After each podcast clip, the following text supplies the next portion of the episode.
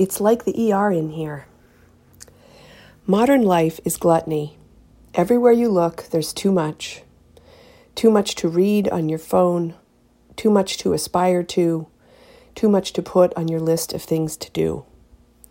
Too much to consider, like how your food comes from any every corner of the earth, or how we are raping the environment, or how much privacy I'm giving away by having a smartphone that's doing things I don't understand. And there's too much expectation to communicate with a list of 20 people I truly love, but don't know where the hell to schedule their appointment for an open ended catch up.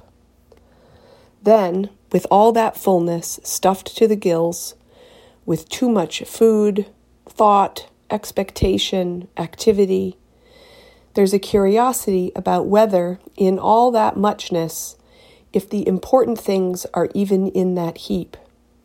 And what are those things, the heart pleads, asking the mind to sort out.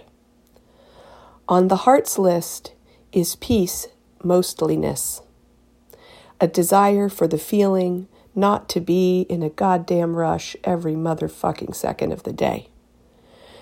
Also, we're looking for a sense of satisfaction at what we've done, like it was enough after all that working.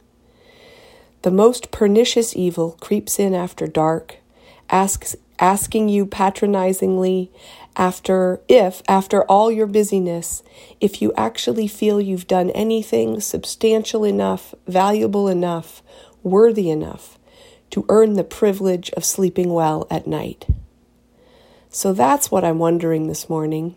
After getting 10 hours of sleep, perusing the Mand catalog for an hour like it's a workout, I can check off my list, and now facing a day of sunshine and spaciousness, I hear all the screaming banshees of, of complexity.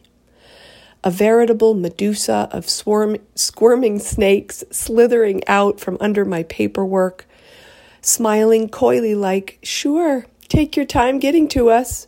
Enjoy your delusion of peace before you crack open your Pandora's box of a typical Wednesday.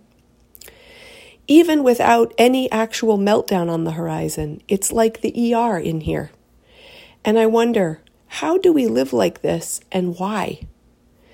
And what's the opposite of crazy making, and where do I place my foot to take a step in that direction?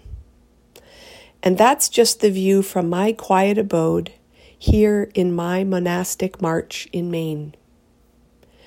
I don't know how the rest of you are doing it out there with so much on your plates. I really don't, because I can barely bear to face my day, and my life feels much less complex than most.